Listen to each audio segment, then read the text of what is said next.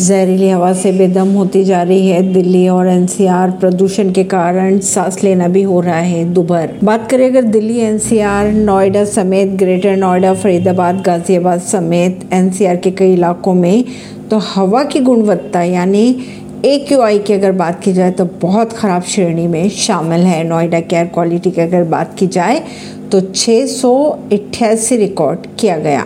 अगर दिल्ली के औसतन वायु गुणवत्ता सूचकांक की बात की जाए, यानी कि सोमवार की अगर बात की जाए 30 अक्टूबर की तो सुबह साढ़े सात बजे तीन सौ चौबीस दर्ज किया गया था।